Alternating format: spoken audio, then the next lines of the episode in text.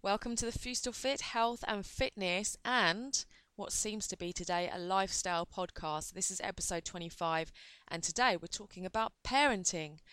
I wanted to talk about different topics other than body positivity um, because I think once you get over your disordered eating, disordered food relationships, body image issues, and over exercise, you're then left with real life. And then, if you don't have any coping strategies with all the issues that happen in real life, you then feel a little bit stuck and have to deal with all of these things. And one of these issues is parenting, because let's face it, parenting is a really hard job, and there's no book that tells you how to do it. So, I got the advice of Anika, who is a parenting expert, and we talk about being a parent of a teenager. So, I hope you're going to enjoy this episode. If you've listened to any of my other episodes, you'll know that I do various different topics, and some may not be for you. I'm soon going to be having somebody talk about money as well. So, we're going to go through various life topics because at the end of the day, it all comes under the umbrella of your health and well being. If you've got on your wheel of life the various sections in your life, so you've got your social, your emotional, you've got your family, you've got your money, your finances, you've got your career, you've got your health and your fitness, you've got all of these different sections to your life. And when you don't have an eating disorder or any kind of disorder or addiction masking those areas of your life that are not going so well, you're then left with those areas and you have to deal with them. So let's learn some coping strategies and hopefully some tips and get some advice from Anika for parenting. And if it's not an episode that you're wanting to listen to, then please skip by and wait for the next one. Welcome to the Fustel Fit podcast with your host, Nicola Fustel. Straight talking, body positive coach, and personal trainer. Nicola brings you your weekly guide to finding real health and fitness and to live the life you deserve.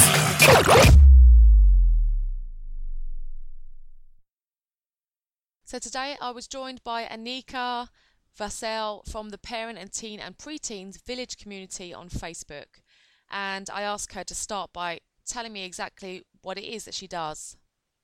So I go by a teen behaviourist. So I work with parents primarily who have uh, difficulties with their children, who are struggling, say their child is putting themselves at risk um, of harm um, out there on the internet, you know, all kinds of things that, you know, we fear um, is a reality for more parents than we realise. It, you know, so there's a lot of kind of things that young people are getting involved in, and what I found is that after the naught to five years, there's not much support. So we kind of hit the we kind of sail through um, the early kind of adolescent years, say from up to 11, um, or even earlier actually, about eight years old, and we hit a wall and things start changing. The hormones kick in. Mm-hmm. They are exposed to all kinds of things. Um, they've got more influence by friends, and there's just no support out there. So that's kind of why I've set up this parenting group on Facebook. Okay, so what about you? What's your story, and why did you want to become a parenting coach? My story is that I've had over 20 odd years of um, working with young people. So um, my background is forensic psychology, which is criminal psychology, and I was going down that route of um, wanting to work with offenders. However, uh, after having children myself, I didn't want to be associated or be around that kind of negative energy. That's just how I felt, even though you know it was such a passion of mine um, originally. And I worked with young offenders, and um, you know I've worked with children in children's homes and I used to run and manage a unit. Um, and I've had six children living with me actually at one point um, earlier on in my career. Wow. And also um, teaching. Uh, so I, I, taught psychology, but I think really um, what I want to do is the preventative bit. And what I see is in order to prevent what's going off, and you know, there's a lot of children out there who are in distress, absolute distress, and what I keep finding is that there, there is a disconnect between parents and their children. Parents and teens, you know, it's, it's off the scale. And I was finding, particularly when I started working at this school, because I wasn't in the role that I normally am in. So I went to work in a school where children, you know, it was a middle class school. um, the children in a middle class area, the children um, didn't look like me. I'm a black woman with dreadlocks, and um, I was still getting children coming to me and approaching me. I think because of the subjects that I was teaching, I was teaching psychology. They would still come to approach me about very personal things. And the first question I always ask them is, "Have you spoken to your parents about this?" And the answer would more, would be more often than not, no. So then I started kind of investigating in terms of getting into a business, and I realised that parents just don't have a clue what their children are being exposed to. They don't have a clue how to communicate, a lot of them. And I don't believe it's a parent's fault. We just are kind of left out there. And I believe that we are all educated to become parents. When before we have children, we are, um, you know, we've got midwives, we've got, um, you know, health visitors, all helping us to do the most basic of things. But then we're left to do nothing and um, to try and figure it out. And then we've got a crisis with teenagers. So, do you think that it's getting worse now? I think it is getting worse now. Yeah, um, I think there's an imbalance of um, parental control. I think there's an imbalance of parental respect. Um, I believe that children have a lot of power, or um, you know, we can hear them in terms of their voice, which is good. But I believe that whilst we've empowered children, we have disempowered parents. Mm-hmm. And, you know, there's a lot of parents um, who are fearful of their children. And a lot, most of the work that I do with parents, if I'm working with a parent on one to one work, is about confidence and being able to establish themselves as a parent and as somebody who can um, instill discipline and um, put in rules and regulations in their house. And a lot of it is, you know, they're quite fearful um, of what can happen and the tantrums that their child might, you know, might have. So, yeah, that's that's it is getting worse. yeah, definitely. So what, why do you think the communication's been lost and, and the teenagers don't want to go to their parents and they'll go to a complete stranger before they'll speak to their family? Oh gosh, um, I think it might be down to respect um, for parents. Um, that's that's what I see. I, I, I believe that a lot of young people they don't believe that their parents have the capacity to deal with whatever issue it is, or um, they you know they're more trusting of people out on you know perfect strangers on the internet. They'll go and get their advice from. So I just think it's about that relationship, that connection, and you know a, the respect really that actually you're my parent, you've got my best interests at heart, and um, you know I, I need to trust you that the advice you're giving me is um, solid. Um, I'm not sure why there is a setup there, but really we need to be spending more time talking about all of those taboo subjects that we don't want to, you know, that feel a bit uncomfortable for us as parents. But what we need to recognise is that our children are going out to find out exactly about all of those subjects that we don't want to talk about.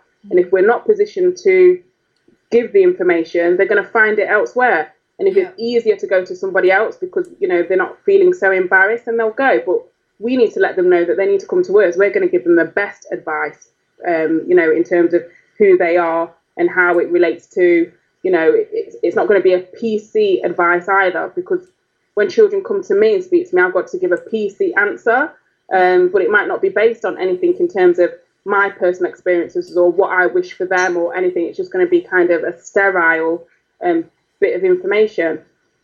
So yeah, I think it's the connection between parents and teens that really needs to be addressed. But do you think as well, because today everybody's so busy and a lot of parents are working like you know long hours and commuting to in and out of London and, and so on, do you think it's a case of time, not having time to sit down and talk to their children?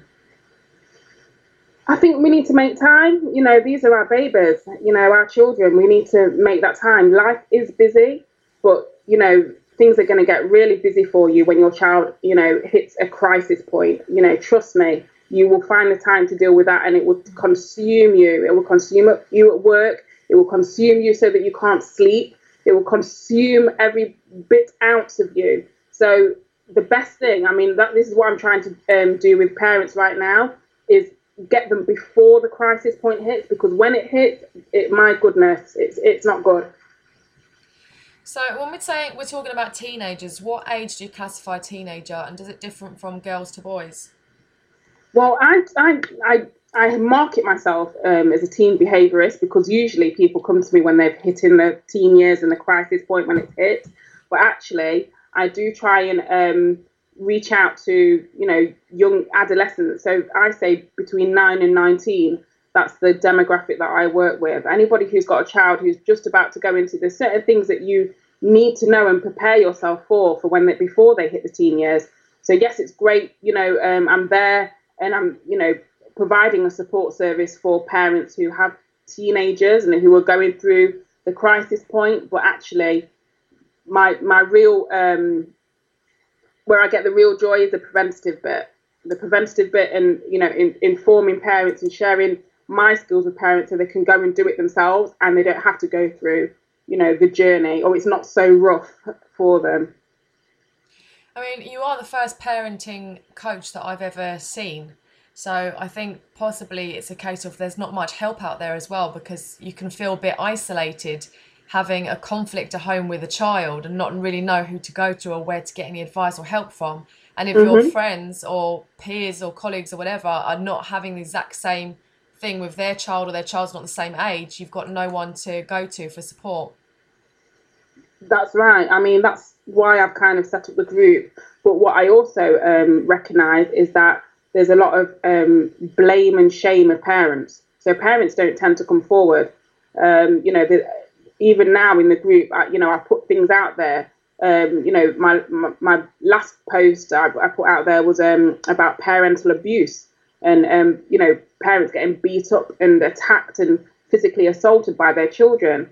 And eventually, you know, a few parents um, step forward, but the amount of parents that are contacting me behind the scenes and, and not wanting to speak out because they feel the shame. They feel that they're going to be blamed and they've done something wrong. And you know, we I think we need to really change the attitude and the culture towards parenting older children. It isn't easy, and absolutely we need the support networks there, and absolutely we need to be trained and supported and educated about some of the issues that teens go through and how to manage it. So, yeah, um, there isn't that much support out there, absolutely, and it does need to change.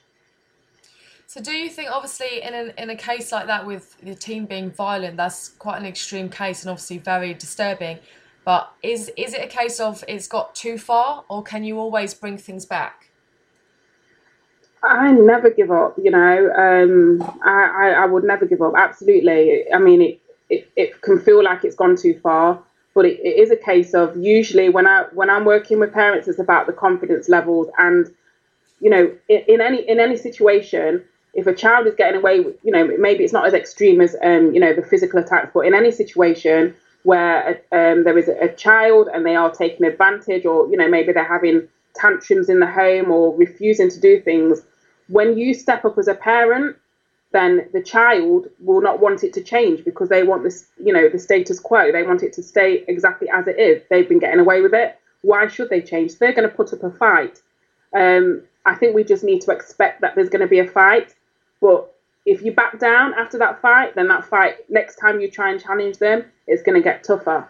So once you go through it and step up to them, expect them to raise the bar, but you've got to keep going through. And absolutely, they, they can change. If they're treating you a certain way and they're not treating somebody else a certain way, that means it's behavior that they are choosing to um, to apply to you um, as their parent. So you know the, the problems come in is if they're treating everybody like that but if it's if it's just you or in your home and they're being disrespectful then it's something that can be can be addressed do you think sometimes like bad behavior not anything specific but just behaving badly to your parent could be a case of trying to seek attention from them yeah i mean um, that can happen too so we need to be um, you know just like you were saying about the the time and not having time. We need to be spending time with our kids. We need to be having those conversations.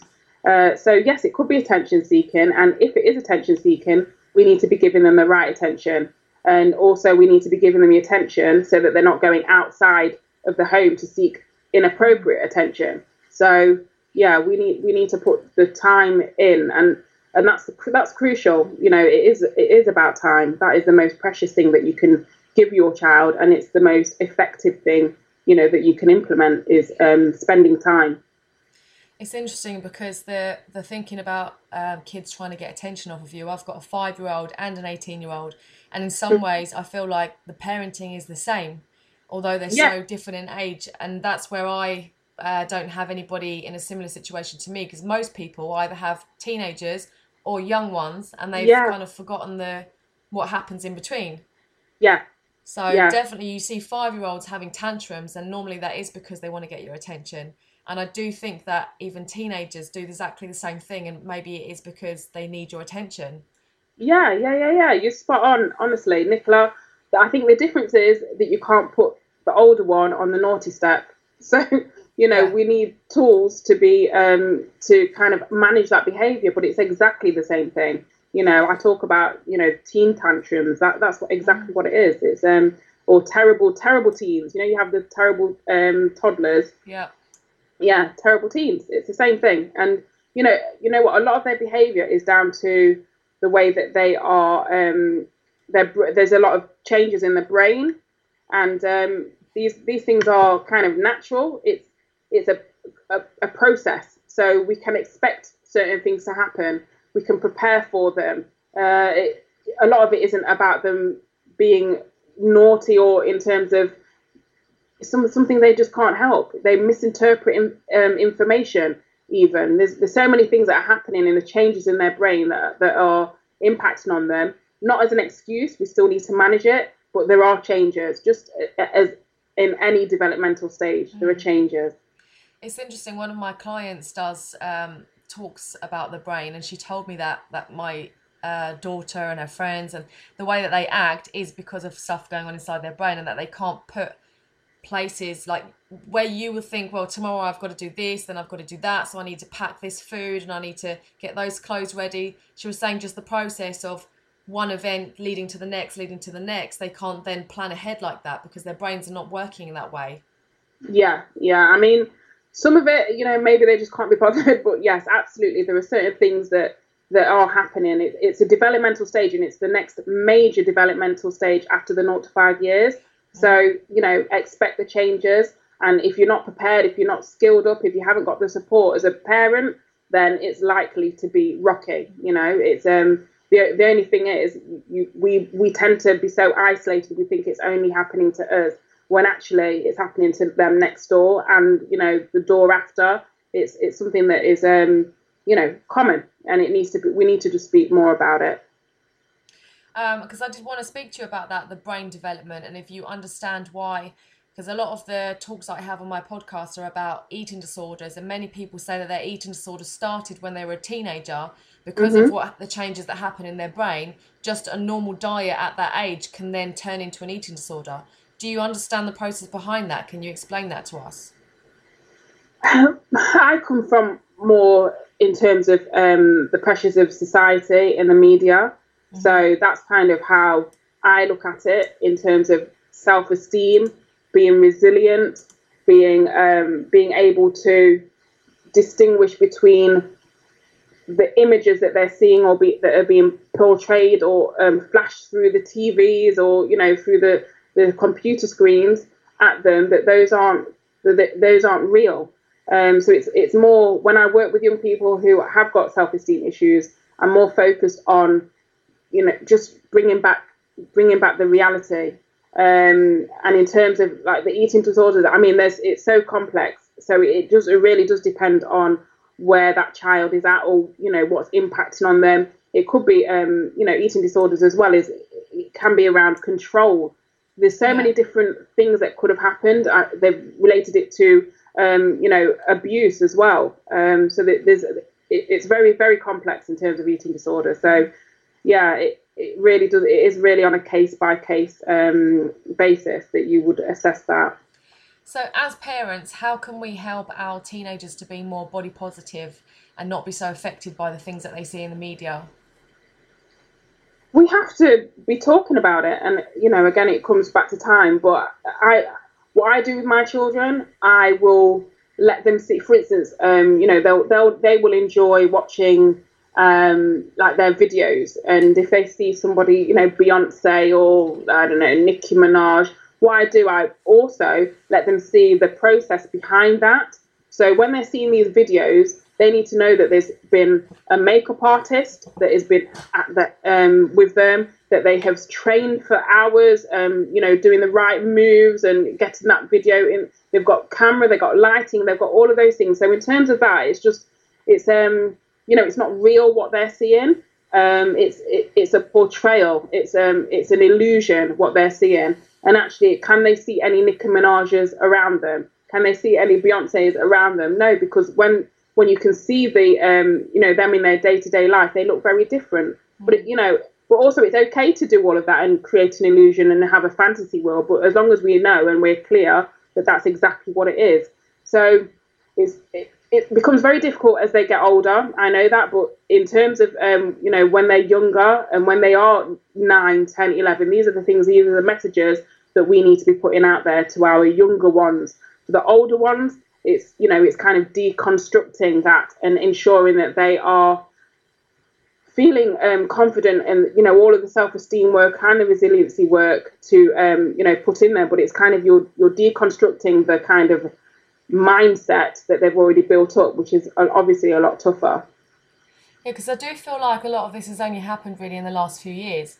So my teenager already is 18 so she would have gone through that stage already and now obviously the media is everywhere so mm-hmm. luckily for, for us, she hasn't had an issue with herself from looking at things. But there are obviously on Instagram, she'll sometimes say to me, "Oh, look at that! How do I get this or that?" And, mm. and obviously, as a body positive uh, fitness person, I, I have the right things to say to her.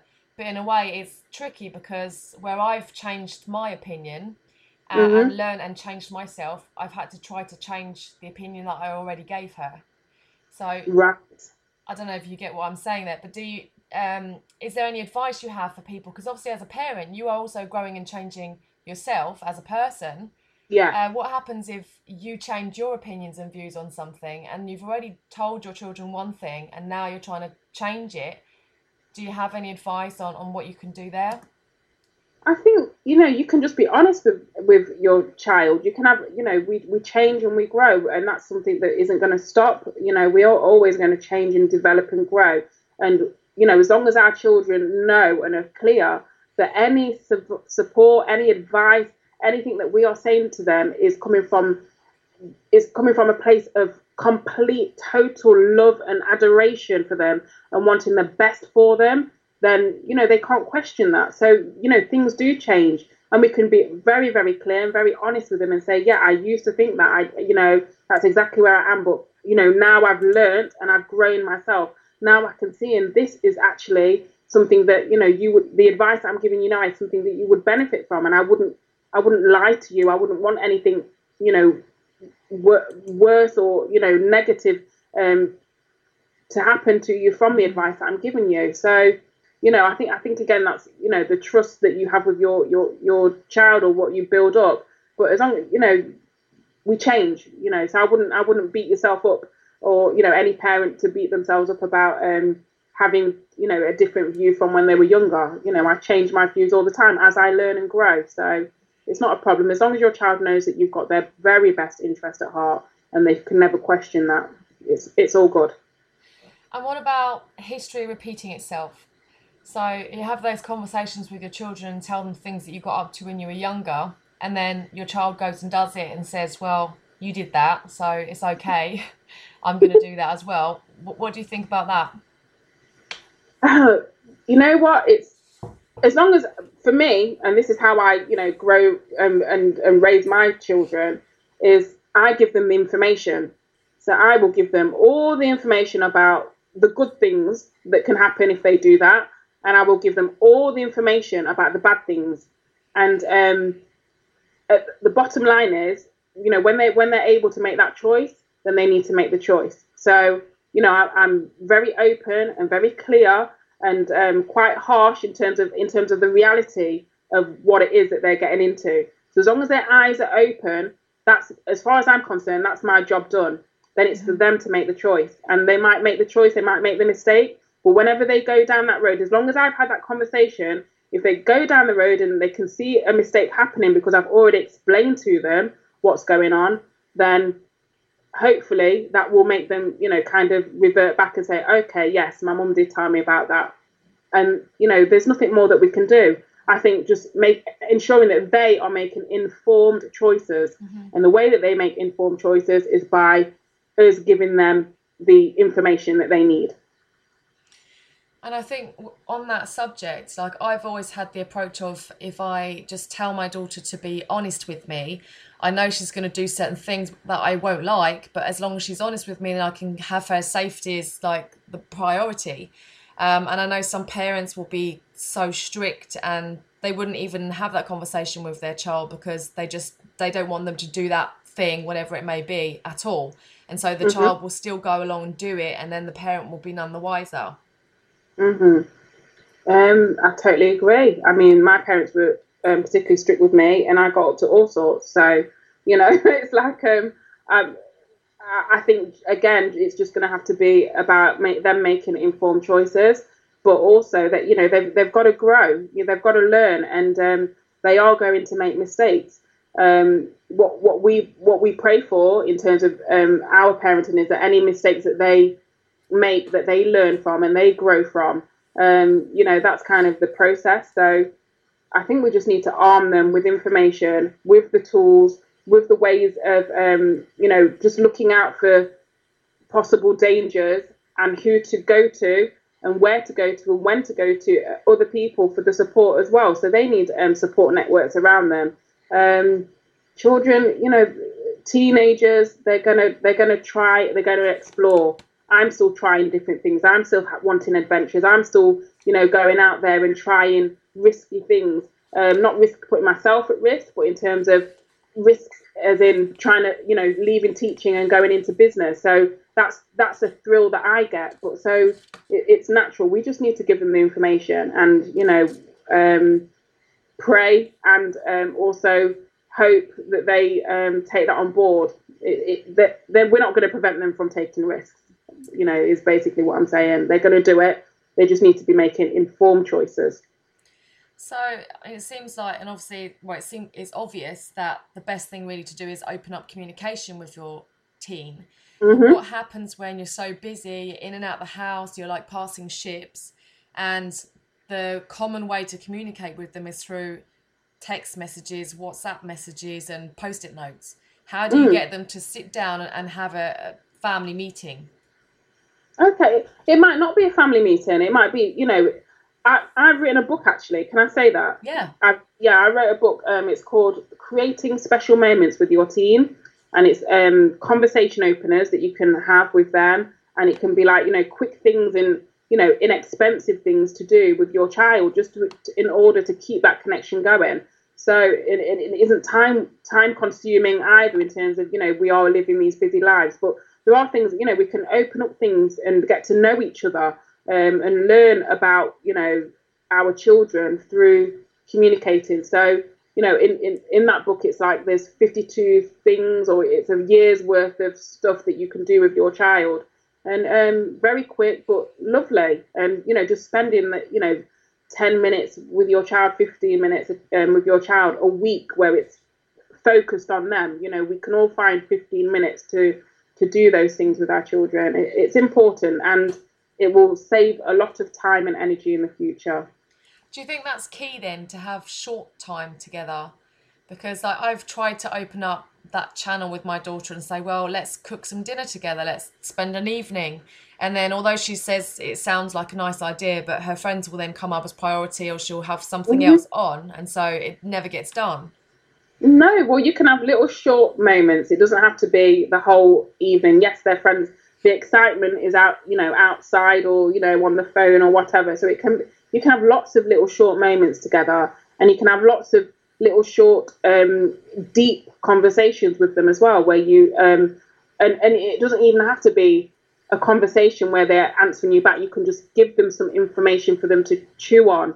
You can um, pose a question for them to have a think about and then they can go off and then you know they, you can ask them oh did you think about what i said to you? Um, let's have a quick conversation about that you know so it, it doesn't have to be anything at length. You can have beautiful moments in short spaces. You can you know drive to school um, with them in the car or you know walk the, with them to the shop and have a, a, a, moment. It doesn't have to be you know a prescribed um, i'm gonna we're gonna set out family time at this time and we're to do this. No, it, we can just weave it into our lives and, and, and that's fine and that's lovely. Um, you know, it, it's quality over quantity, I'd say. Yeah. I think that's nice because when, when you put a label on it, label on it, like this is our family time now, or this is our family meeting, they're just gonna cringe and retreat to their room. and Yeah, um, that's yeah. the last thing that they want to do is, is sit down. And my daughter's even said to me she doesn't want to stand there and feel like she's in court with me and she's on trial. Yeah, yeah. No, you can weave those conversations into daily life, and that's lovely, you know. And you can have those, um, yeah, like I said, those deep, deep conversations, and they don't have to be. It doesn't have to be an hour long at all. You can have lots of them, um, and create the hour. When it is something that's a little bit negative and something that's um, bugging you or hurting you, and you want to open up the conversation, what advice have you got there? Um, if it's something that's quite serious that's happened, Yeah, just anything that's like on the negative. So it's obviously a, a difficult conversation to have. Okay. Um, can you give me an example? I mean, what I, where I want to go is that I'd probably, if it was something that I would probably ask them how they would feel. That's how I would start the conversation. How how would you feel if this if you was in this position, or if you found out that about somebody, or how do you think I I would feel if I found that out about you? So to get them thinking about their actions rather than me telling them you've done X, Y, and Z and this, that, the other, I would I would want them to communicate with me and to think it through. Um, so that's kind of how the approach. Does that make sense? Is that what you're asking me? Yeah, so you're still saying short and sweet, leave them to think about it and then come back to talk about it. It depends what it is. It depends. But I mean, it, you know, you can pose a question. There's lots of different tools you could use. Pose a question, but if I, if I'm dealing with any child, I want them to think about their actions, um, and I and I want to put the questions to them, and then I want them to come and tell me why I'm feeling this way. You know, that means you know rather than me going, you know, you've done this and now, da, da, da. no, um, I want them to come and tell me how how I'm feeling because of their actions, and then usually, you know, it comes with an apology, um, and I've not had to force it out of them. So that's what I would, you know, be advising really. Okay. And just moving on from that, I was just thinking about money. Uh, we often with teens, like what they think is mine is mine and what's yours is mine. So, is there? Do you have any tips on teaching the value of money and not wasting money and, and taking it for granted? Um, yeah, absolutely. I mean, um, in terms of are they doing the shops? Uh, you know, in terms of the food shopping, are they um, are they mindful of the bills? Are you getting them to pay for things or um, take you know take control? You know, in terms of turning into an adult, it's also about learning about those responsibilities. My my girls, I mean, I've got two girls. They're nine and thirteen. And you know what what I say to them is, in terms of you becoming an adult, it isn't about going out. It isn't about wearing makeup. It isn't about your nail varnish or you know your boyfriends or whatever. If you can control and manage a household, if you when you can manage a household, then I will see you as a woman. So until then, until you can cook and you can clean and you can do all of those things for you for yourself, then you know when you're coming to tell me about this, that, the other, and you know, and you've got a concept of um, money and you've got a concept of this, then you know you'll have all the responsibility you need. But you know, there's a balance. So with every, we we have to teach them those things. We really do. So if if you know a child has got no concept of money, then that's something that we can instill in them. And by do, what we need to do is give them responsibility and make them aware, open up the bills and let them see your bank account and see how you're, you know, kind of um, taking this to pay for that. Or, you know, we, we really need to, they need to have an understanding so that they, that's part of them going, moving through from child to adult. This is, this is the moment where we need to be instilling those, those things, um, you know, more responsibilities. So, what if they uh, say that's all, that money's stressing them out and they don't want to look at that? What do you mean, money stressing them out? So when you try to give them more responsibility and say, "Well, have a look at these bills. This is what needs to go for this. This is what you're paying for that," and they say, "Well, I don't want to look at that because it's stressing me out. I've got too many other things to be dealing with. I've got my exams. I've got this and that going on outside of life, outside of the household." Um, well, if they're getting money from you, Um, if if you're providing them with money, then you know, then they need to look at the money. I wouldn't take, I wouldn't accept no as an answer. And it, and the thing about it, it doesn't have to be something where it's um, you know, like a punishment either. It's just like, oh, let's have, you know, let, let me show you this, or can you take responsibility for this? It doesn't it doesn't need to come across as a punishment um, when they're learning um, about about things that they're going to need to know know about. It's um, I suppose it's it's a way that you can integrate it into you know those moments that you have with them. It doesn't have to be a negative experience um, learning about these things. And okay, does so, that answer your question? Yeah. Yeah. And you mentioned punishments there, and we did a little bit earlier as well, and I wanted to come back to that because there's obviously various punishments you do for certain ages, and grounding has always been a big one. But what happens when your child's too old for grounding? When your child is too old for grounding, then they need to be, um, oh gosh, too old for grounding. It, when they're too old for grounding, are they an adult themselves now? You know, um, too old for grounding. Um, you know, are they are they paying for bills? Are, you know, what are you what are you doing for them? What what responsibilities do you need to be um, instilling on them? What things are you going to take away? Um, you know, the the tasks that you're doing for them. What are you going to hand over now?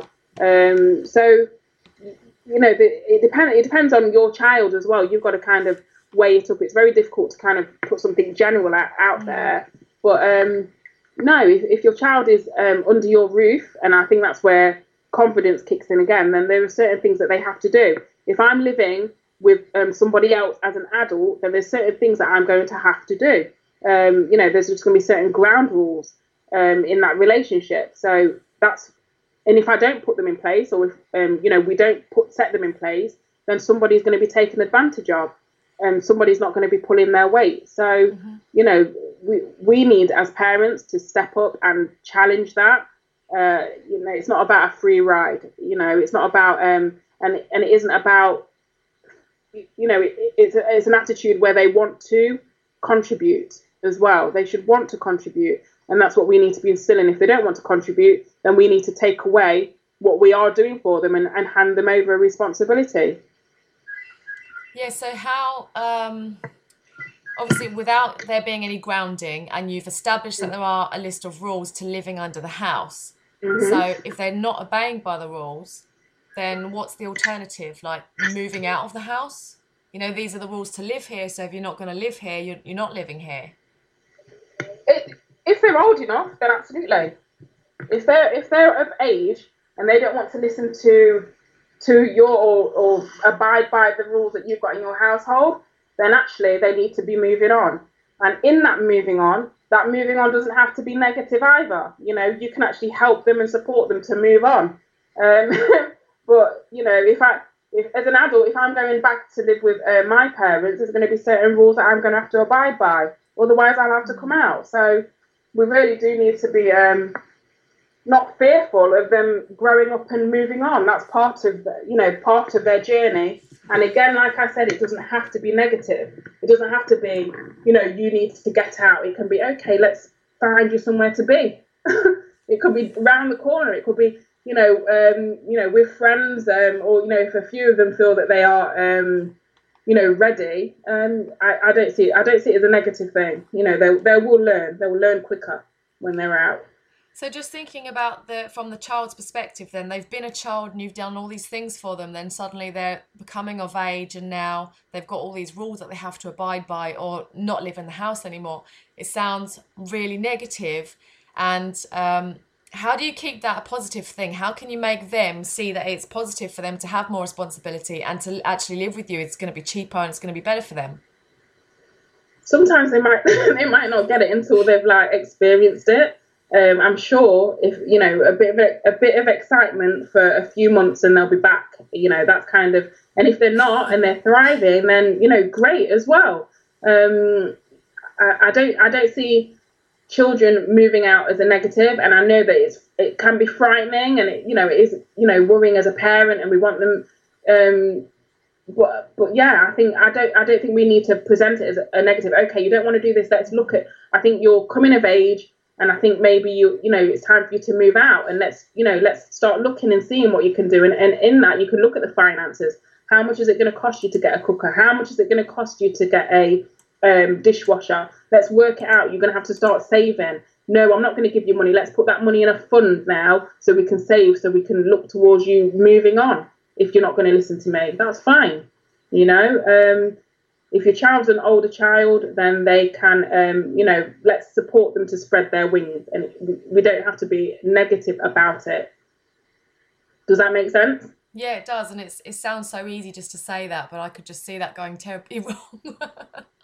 really? From the perspective of the child, or the mm. well, the now coming adult, mm. if you like. So on yeah, that note, well, though, they'll put up a resistance if, if if things are cushy in the house, and now all of a sudden they're faced with the prospect of like shipping out. Um, you know, um, yeah, they're going to put up the resistance, um, which is what I mentioned earlier. But I think I don't think it, I don't think it's negative a child, um, you know, moving on. Um, and and if if we're part of that, we can make it, you know, more comfortable, and we can also be teaching them about the finances as well and saving money and doing you know looking looking for places. How much is it going to cost you a month to live? That you know all of those things are, are, are key skills in terms of you know being an adult. Okay and um, obviously being an adult and living under the roof we're talking about bills now how do you and when do you start introducing paying rent mm. is um, if they're working they should be contributing um, and even if you take that money and put it into a saving account, you know, for them, they should be contributing something. They, sh- they, they should get into that mode. Um, you know, on, on you know, if, if, if there's if there's money coming in, sh- you should take something, even you know, whatever amount, um, nominal amount, you should take something from them. Um, you don't necessarily have to spend it, like I said, but you should they should get into the habit of knowing that you know now it's time they need to be paying for towards these bills that you've like explained need paying for. Hmm, okay. Hmm. Easier said than done. Easier said than done. It is, it is, and you know, like I said, they're going to kick up a fight, but get ready for the fight. Um, if I had it pushed you and somebody told me that, um, you know, you're going to have to do X, Y, and Z, then yeah, I'm going to fight to keep it the way that you know how it has been. So get ready for it. But you know, either you don't do it or you do. You know, it, in term. But if that's something that you feel needs to be instilled, some parents won't, and you know, I wouldn't want to impose anything on parents either. So some parents um, won't want to, and that's fine. But if you do, then you know you you can do it, and and that's okay, and it's not unreasonable what you would be asking for. It isn't unreasonable. It is fair. If they went out and asked any of their friends or spoke to their friends' parents, it's like, you know what? Most people would say, yeah, that's pretty fair to be paying and contributing towards a household. And actually, that should be instilling them with some pride that they are contributing and they are of age. You know, um, forget the makeup, forget this, forget the, um, you know, the drinking or, you know, whatever. Um, contributing to the household, um, you know, that should be filling filling them with some pride. Um, so yeah, I, I, I would if if you wanted to, then I would say yeah, do it and expect them to resist. Um, so in terms of contributing to the house, like cleaning, that kind of thing, how do you um, get them to do more? How do you get them to do more? Yeah, and to take pride in the house and not assume that it's everybody else's job. Mm. Um, I would be taking away. I mean, my my own services. Um, I would, uh, yeah. I, I mean, I'm trying to think. When I had I had six children living with me, and these were children with behavioural difficulties, serious behavioural difficulties that didn't, um, they weren't able to be schooled in a conventional school, and um, yeah, they had chores. All of them had something to contribute to, um, and it went without question that we all needed to contribute in order to live in this house. So um, I think I think children, you know, they're capable. They are capable of it, and um, it's up to it's up to us as parents. Again, it's about a confidence thing to instill that, um, and they will resist. They will resist, but you know what? We prepare for that. We know that it's going to happen, but we still put our foot down Um, and you know, it, it will be like on a case by case basis in terms of what you could do. It depends on the child what's going to be more effective or most effective in terms of the kind of um, you know consequences that you could put in place. Yeah, that's the kind of thing that's hard because then you think, well, if you're not pulling your weight, how about I don't pull my weight and then the house doesn't get tidy? and then you just get fed up and you think, well, I'm just going to have to tidy anyway because I don't want to live in a tip. Mm. Yeah, I wouldn't I wouldn't cut my nose off to spite my face. Yeah. So, no, if the house needs tidy, tidy it. But there are certain things that certainly, I mean, um, if if they're if they're not working and they're coming to you for money, then that wouldn't happen if they are um, expecting you to wash clothes or buy clothes, then that wouldn't happen. Um, you know, it, it's give and take. If they're becoming of age, and, and and certainly if they're not wanting to contribute, then I would certainly be talking about them moving on. Mm-hmm. Um, and that might be the when when they start to learn how to you know to live, and when they will get pride in you know their living environment, when they're inviting friends and their place is um, you know disgusting, they'll soon you know, won't want to be known as um, having a dirty house. So, you know, there's a lot of things that they will learn once they move out. So, you know, I, I think that, you know, there are things that you can put in place as a parent, certainly. So, for anyone that's listening who has sort of a teen in the middle age and they're not ready to leave and they feel stuck because they they're in the house and they're not contributing to anything and they're not opening up any conversation with them, what tips or advice have you got for them?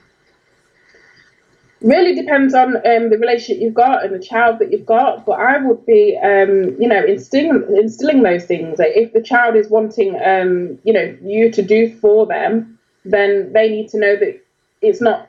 It it doesn't come without, um, you know, some give and take.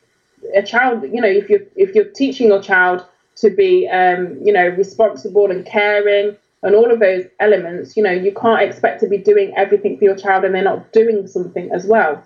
Um, so, you know, again, that comes down to the confidence of the parents to challenge that and to be willing to take as well. Because, you know, even myself, when, when in terms of like consequences, and it's something, you know, something I really want my child to do, say they've got, um, you know, their sports club or they've got, um, you know, something that they're looking forward to, it, it hurts me to take it away. You know, it, sometimes it's like, oh gosh, I don't really want to put this punishment in place, but actually, um, you know, when you follow through and they trust you and believe you that you're going to do it, it won't take many of those occasions, you know, those deep disappointments for your child to like fix up. So, yeah, I, I, I think that you know that there are things that we can do as parents. I guess the hard bit is getting the strategies working on your confidence and then mm. putting it in place because obviously you've been one way and your child's used to that way and suddenly Absolutely. you turn around being a bit more assertive they'll be like hang on a minute what's going on here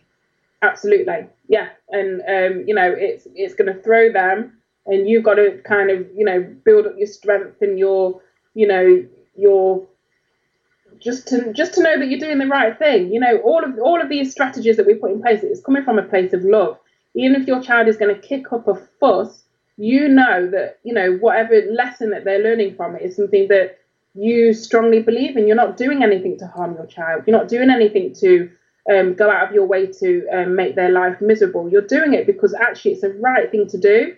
And, and we know it in our, in you know in our heart of hearts we know what we're, we're doing the best for our children and they know it as well so when we're coming along doing all of that it you know it's it's it's tough lessons, but you know what? I'm doing it for the best.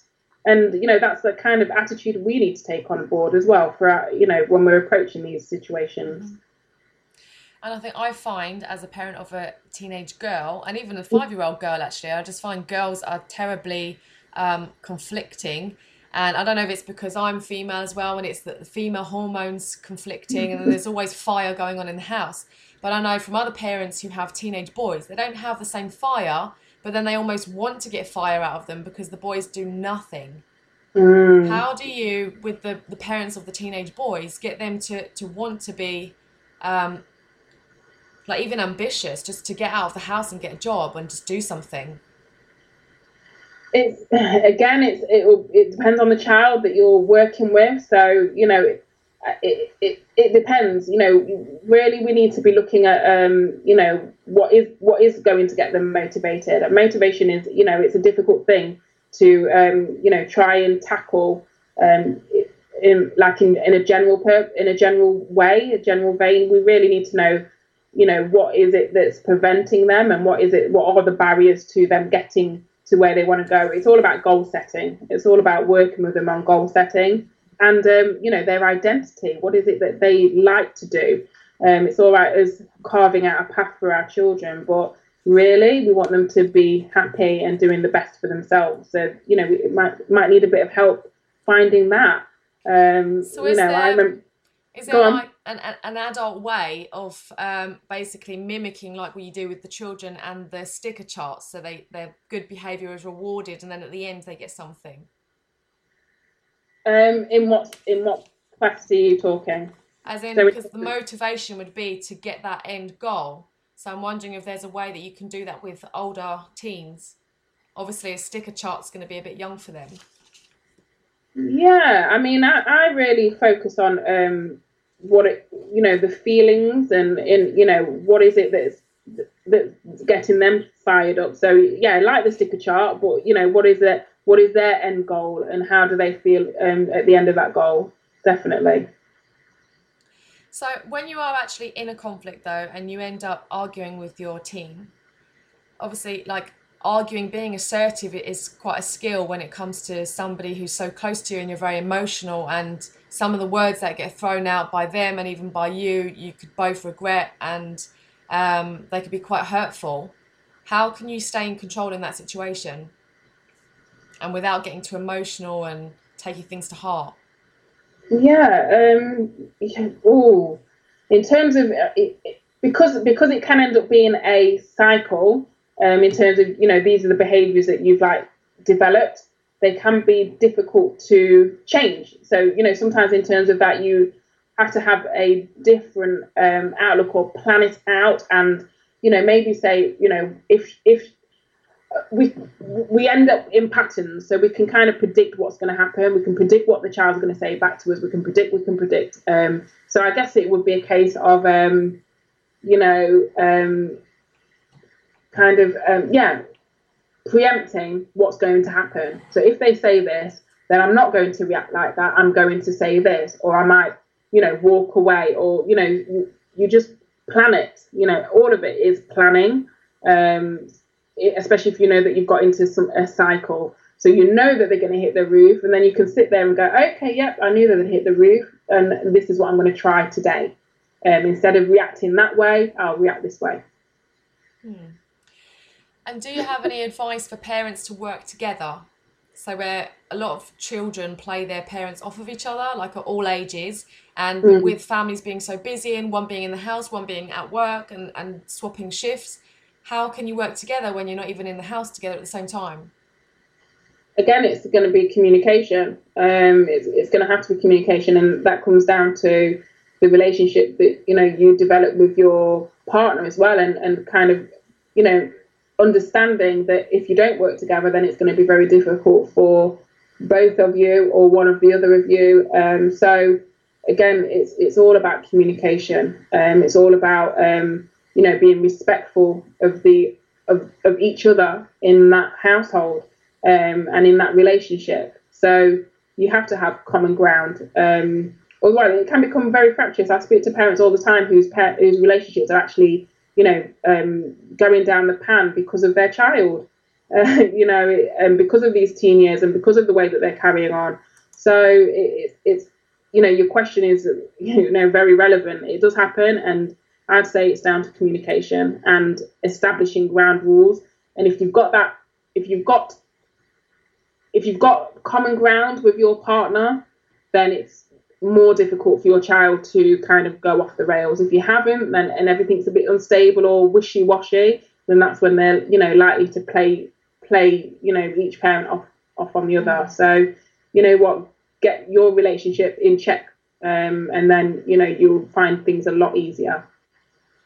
So in the instance of step parents, and you have um, a third, uh, either father or mother, how do you then get the child to appreciate the step parent when uh, another parent comes back from the past, even if they've not been there their whole life. So How do you get them to? Yeah, so like like an absent father, for example, Mm. away for many many years, and then obviously his stepfather's brought up the child, done everything for the child, and then the absent father comes back into the child's life, and then the stepfather gets pushed out. How do you get them to like respect and and see all everything that their stepfather has done? Because I think teenagers live in the now, and they they don't seem to Mhm. have the ability to zoom back to the past. Only when, and, and I noticed this myself when I became a parent, and I became a parent very young, that it was Mhm. only really then that I could see my mum and, and dad and everybody for what they had done Yeah. because I was now experiencing it myself. So you just answered your own question. They might not. They might not. So I think um, in terms of that, they, they do live in the now. You're quite right. Um, I would say, you know, celebrate the fact that you know they're having or building a relationship with an absent parent. I wouldn't get um, too hung up on that. Um, the time will tell, and time will show um, who's who in you know in the relationship. Yeah. Um, if it doesn't, then you know that's unusual and it's unfortunate. But like you said, time, you know, it, you, you look back on things, and um, if it's not happening now, you know, you can't force that. All you can do is do the right thing by your children. All you can do is celebrate the fact that they are, you know, having an exposure to another person who cares for them, or you know, is showing um, an interest in them in them at that time, and enjoy the moments. I wouldn't, I wouldn't try and get hung up on it. I wouldn't try and get hung up on that. It will it will all come good in the end. So parenting obviously a full time job. If it was a, a job available where you earn some money from it, Mhm. what would the top five descriptions for the role be? The top five descriptions for parenting. Yeah. Put you on the spot now. Oh my goodness, relentless work. Sleeping with one eye open. Yeah. Um, emotional roller coaster. Um, you know, questioning yourself. Oh gosh, you know, and yeah, never feeling that you are doing it right. I, you know, it, it isn't, it isn't easy. You know, none of us are finding it easy in terms of, you know, the, the things that are thrown at us. But certainly, you know, what I would advise any parent um, going into, you know, the teen years is get the support. Don't be ashamed of reaching out. You're not supposed to know anything, everything. You know, in terms of, um, you know, the work that I've done, I've been doing it over 20 years. You're not supposed to know everything that I know. I've studied this. So, you know, don't be afraid to reach out for support from other people, from experts out there. Um, there's a, um, yeah, there's a, there's only so much that we know, and like I said, you know, we were taught how to be parents when we we first had our children. We were taught even before they were born. So you know, don't expect to know everything. You won't know it, and um, you know, if if you want life to be easier, get the support from others. So, do you want to share with us what your group is in Facebook for anyone that wants to join it and any um, other places that we can hear more of your work? Yeah, sure. Um, my Facebook um, page or my Facebook group is called the Parents of Teens and Preteens Village Community. And the reason why it's, um, you know, I've named it village is because of an old African proverb which says it takes a village to raise a child. And I stand by that. You know, none of us should be doing that alone. So if you want to find me on Facebook, then, you know, you can request to join. And, um, you know, there's a lovely community of parents in there who are very supportive, going through all kinds of things, um, you know, and um, yeah, it's, it's a lovely group. There's a, there's a lot more to be coming in the group as well. So, you know, if, if you join, do keep your eyes peeled for more to come. Um, and also, my website is um, teenbehavior.com. So you can type that in and you can read about some of the resources um, that I have um, that you can purchase on there, and uh, yeah, some of the work that I do. Brilliant, thank you. Um, and is there anything else that you wanted to say before we go? Find me on Facebook, um, Anika Vassell, um, teen behaviourist, and um, join me, join my group. It'd be lovely to have you there. If you like this episode, don't forget to subscribe and leave Nicola a review on iTunes. You can also check out the show notes and get other free content on her website, fustillfit.co.uk. If you'd like to contact Nicola, email nicola at fustillfit.co.uk.